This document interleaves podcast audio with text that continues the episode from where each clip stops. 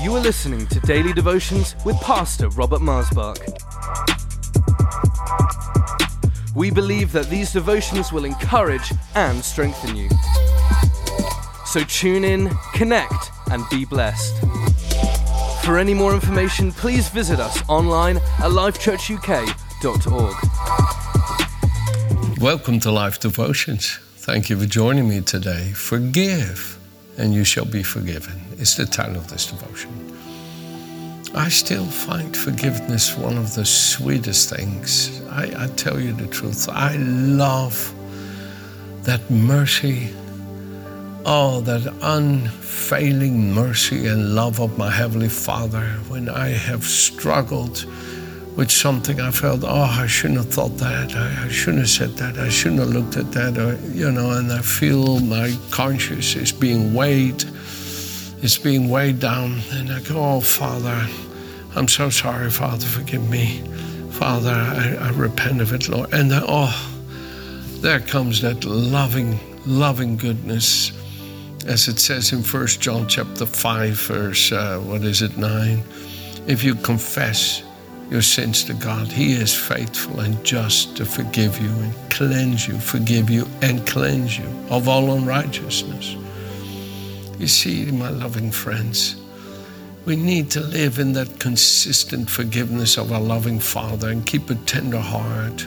And yes, by His Spirit, growing and growing the nature of Christ in us, from within we begin to shun that which would cause us to stumble in the past. And we embrace by His living Spirit and Word in us, we attract to ourselves that which pleases the Father.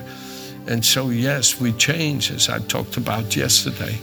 But no matter how much you've changed, as long as you're in this body, there may be a moment where the Holy Spirit makes you aware, you know, this is where your heart is being weighed down, and you can say, Lord, I repent of that. Please forgive me.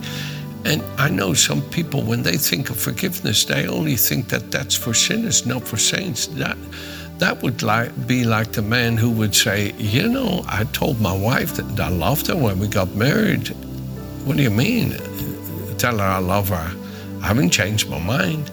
That is absolutely ridiculous, that way of thinking. I tell Virginia, I don't know how many times a day that I love her. Why? Why? Because she doubts? No, because it overflows in me and it keeps bubbling like a fountain out of my heart. And I feel that love, and I say, Oh, honey, I love you. And she says, Oh, I love you too. I love speaking love language. And part of the love language between our Father, if there's anything. We say, Oh Lord, I'm sorry that has. I've told Virginia, I don't know how many times, Oh darling, I'm so sorry the way I reacted there. Please forgive me. And she says, Yes, I forgive you. We believe in keeping the marriage clean, folks. If you don't clean up your mess, then those things they lay around for a moment of conflict to cause a lot of pain and damage. So you got to keep things clean. That doesn't mean you have to live like this, afraid somebody's going to get upset. No, it's a tender heart that wants to please and do what's right. Oh, listen, dear friends. David, if anybody lived in that kind of loving relationship with the Father, it was David. He kept his heart tender before God.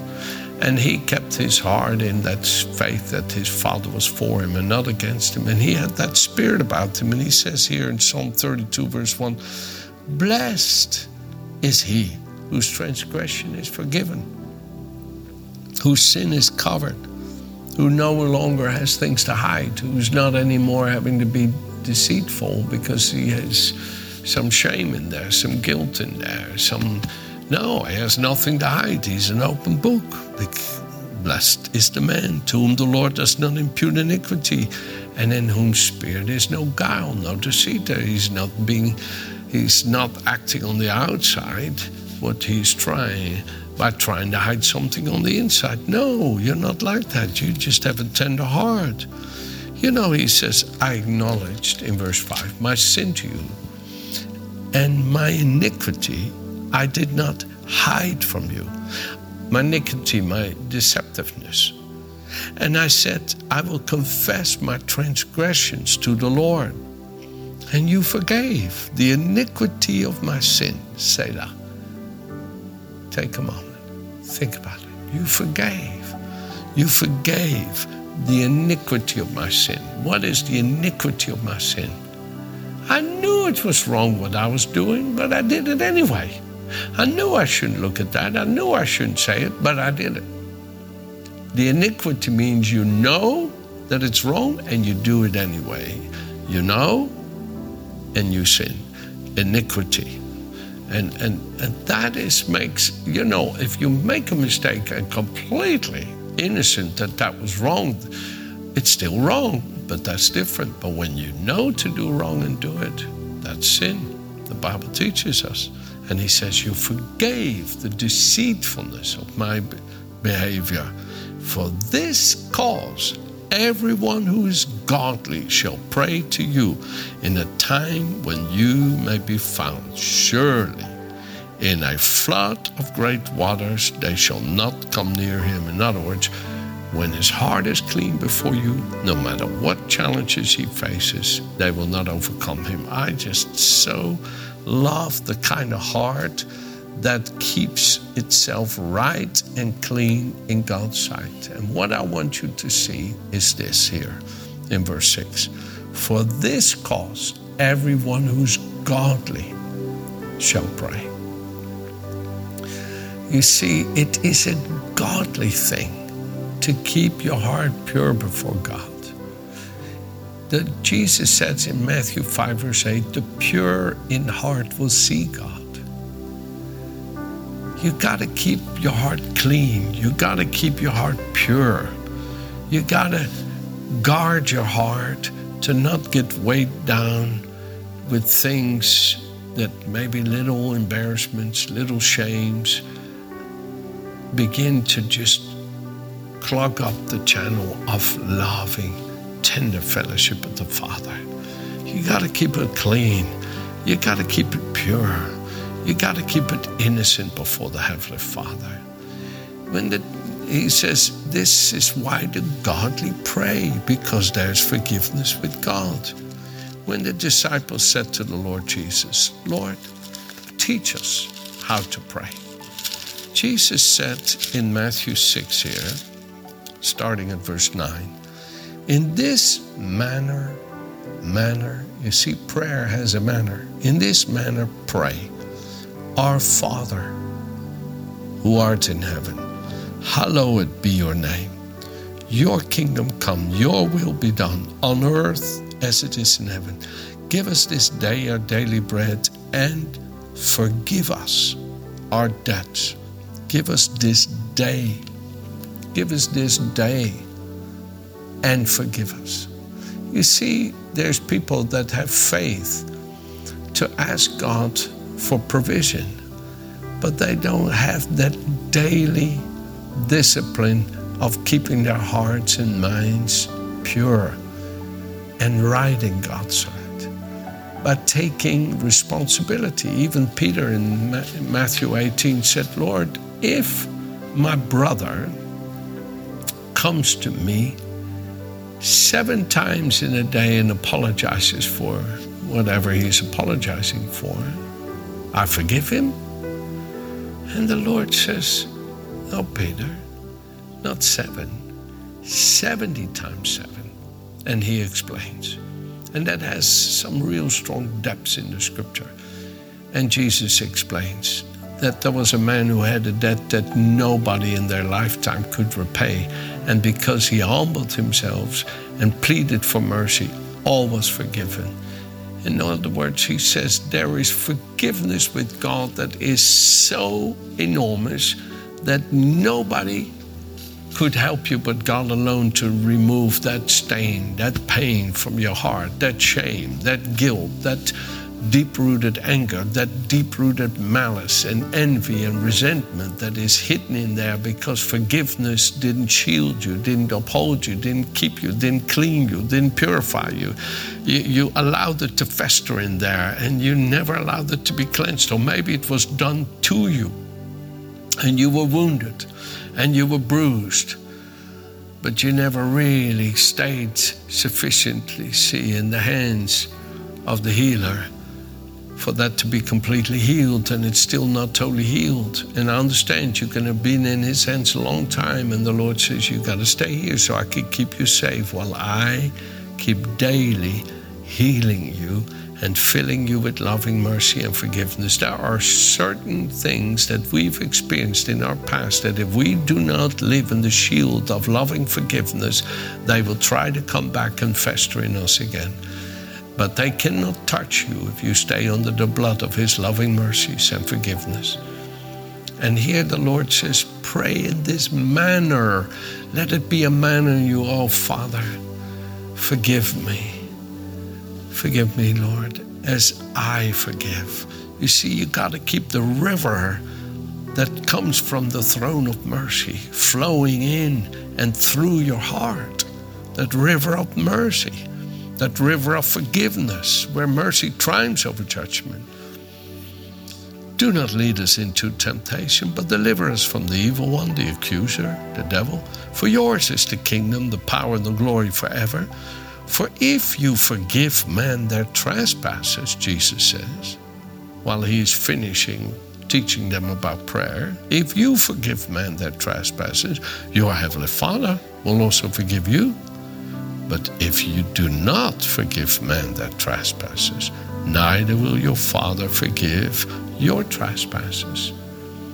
You see, if you do not extend that mercy you have with the Father, because he's continuing this. This is not separate. This is part of the of the Lord's prayer. He says, "Neither will your Father forgive you." Our Father who is in heaven. You cannot live in the forgiveness from the Father if you do not continuously, constantly, daily pass it on. Forgive us this day as we forgive this day. This day, Father, I want the river of your forgiving mercies to flow. The title of this devotion is Forgive as you are forgiven. You want to live in that flood of forgiveness. Jesus says in Mark chapter 11, which is a famous chapter here, he says in verse 25 and 26 whenever you stand praying, you see how powerful prayer is? Whenever you stand praying, if you have anything against anyone, forgive him, that your Father in heaven may also forgive your, you your trespasses. But if you do not forgive, neither will your Father in heaven forgive your trespasses. When you're in prayer, and all of a sudden it comes to the surface, this, this resentment, this offense, this irritation, this hurt, this pain, forgive, release, let it go, let it go. Oh Lord, you've been so merciful to me. You've washed me in the blood of your Son. You loved me while I was yet a sinner, but dying for me, and I release this. Father, I don't want this in my heart against them. I don't want this hurt. I don't want this anger, this offense, this resentment in my heart. No, Father, I love them. I bless them. I release them. I pray your grace and. Phew, the river of forgiveness is healing you and empowering you to heal, is cleansing you and empowering you to cleanse. It is forgiving you and empowering you to forgive. Do you see it? What Jesus says while you're praying. And then he says here in Luke chapter 6, oh my goodness, this is so phenomenally powerful in verse 36 through 38. Therefore, be merciful, just as your Father is merciful. wow. You mean to say to me, forgive as you are forgiven, that I can experience the mercy of God for sinners, for people who've done wrong, who have failed, who've hurt, who've wounded? Oh my goodness, friends, can you ever? Can you ever? And when the church does not have this river, flowing through it, surely the enemy will devour it. The only way that the church stays in authority of the adversary is if they keep that river of mercy and forgiveness flowing freely. Because the devil is always looking whom he may devour with his cruel accusations and reminding people of the hurts and pains and not letting go of the mistakes others have made. And, and look what Jesus said, you know, judge not, be merciful, judge not. And you will not be judged. Condemn not, and you will not be condemned. Forgive, and you will be forgiven. Give, and it will be given to you. Good measure, pressed down, shaken together and running over will be put into your bosom, for the same measure that you use will be measured back to you. When you use a measure of mercy, a measure of no, Lord, I don't want this to be held against them. No, Lord, I, I don't want them to be condemned because of because of this. No, Lord, I don't want this. No, Lord, I, I want forgiveness for them. Lord, I want the shame gone. I want the pain gone. I want the anger gone. You know, one man, he had gotten so upset, he was throwing a stone through my window. And I, I felt so burdened for him. I knew he was being tormented to have to make such an effort to get a stone to ride on it, to come to my house at night and throw it through the window. I thought, my goodness, he's being driven with a lot of upset feelings. So I was praying for him and praying for him, and the stone stopped coming. And one time I saw him and I hugged him when I saw him because my heart just burst with all that forgiving love that that that I, that's been praying over him, and and God gave peace to us and healing and reconciliation, folks. You, you want to live in the river of forgiveness. Let me close with you out of Luke chapter 7, please. There's this phenomenal story here that I love. It's a true story. Verse 37 of Luke chapter 7 And behold, a woman in the city who was a sinner, when she knew that Jesus sat at the table in the Pharisee's house, brought an alabaster flask of fragrant oil. That perfume, so to speak, was a year's wages 300 denarii, which is about a year's wages. And she stood at the feet of the Lord Jesus, verse 38 of Luke 7, behind him, weeping. And she just couldn't stop weeping. And she began to wash his feet with her hair and wipe them with the hair of her head again. She began to wash his feet with her tears and wiped them with the hair of her head. And she kissed his feet and anointed them with that fragrant oil.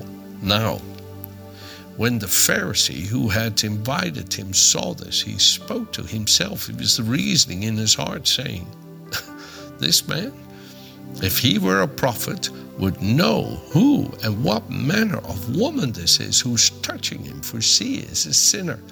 Do you see the hardness of his heart? Do you see the judgment? Do you see the accusation? Do you see the way he looked down on her? Do you see the harshness of his heart? The offense against her failing. He, he was offended with her. He, and so when she was showing love, it irritated him. It, it really irritated. And he even began to judge Jesus. And Jesus answered and said to him, Simon, I have something to say to you. And he said, Teacher, say it. There was a certain creditor who had two debtors. One owed 500 denarii, that's 500 days' work, and the other 50, 50 days' work. Big difference. And when they had nothing with which to repay, he freely forgave them both. Now tell me, Simon, therefore, which of them will love him more? And Simon answered and said, I suppose the one whom he forgave more. And he said, You have rightly judged. Then he turned to the woman, Jesus, and he said to Simon, Do you see this woman? I entered your house, you gave me no water for my feet, but she has washed my feet with her tears and wiped them with the hair of her head. You gave me no kiss, but she this woman has not ceased to kiss my feet since the time I came in. You did not anoint my head with oil, but the woman has anointed my feet with fragrant oil. Therefore I say to her, Sins, yes, Simon, I agree, they are many, are forgiven, for she loved much. But to whom little is forgiven, the same loves little. And he said to her, Your sins are forgiven. And those who sat at the table with him began to say to themselves, Who is this who even forgives sins? Who is this who forgives? You see, nowadays you have so many people, if you tell them something wrong about somebody, they, they get upset with you. It's called gossip. It, it, it is not good. It's bad, folks. That in itself is sin.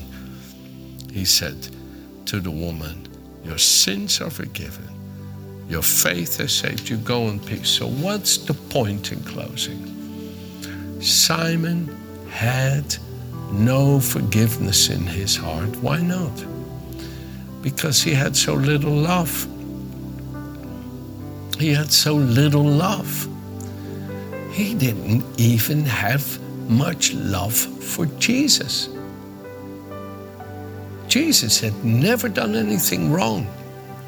And yet he had no real love for him. You see, some people, they think when you have unforgiveness, when the river of forgiveness doesn't flow from you, you think you're justified in condemning and judging people because what they do is wrong. And, and, and what you say is wrong is, is wrong. Yes, but you feel you have the right to look at them and condemn them. But Jesus had never done anything wrong. And Simon had no more love for Jesus than he did for that woman. He even judged Jesus. If this was truly a man of God, he would know what kind of woman that was, you see. So it wasn't the woman's failure that caused him to have these thoughts. No, my friends, these thoughts of unforgiveness lived in him. Do not excuse yourself by accusing somebody else. Come on, friends. Have a heart of forgiving love like Jesus. Let Him fill your heart with loving forgiveness. And that when you see somebody who has failed, it comes out of your heart. Oh, Father, thank you for your grace for them. Thank you for helping them. And that you want to love them and bless them to help them overcome instead of condemn them, instead of hold it against them. Come on, let's open the floodgates of mercy and forgiveness and forgive even as we are forgiven. And I'll tell you the truth when you live this way, God will be able to do miracles of reconciliation and restoration. God will do miracles to take away the failures of others when you stop holding it against them. I don't want to be a prison keeper. Jesus said, The Spirit of the Lord is upon me, and He has anointed me to proclaim liberty to captives and the opening of prison doors in Luke 4:18.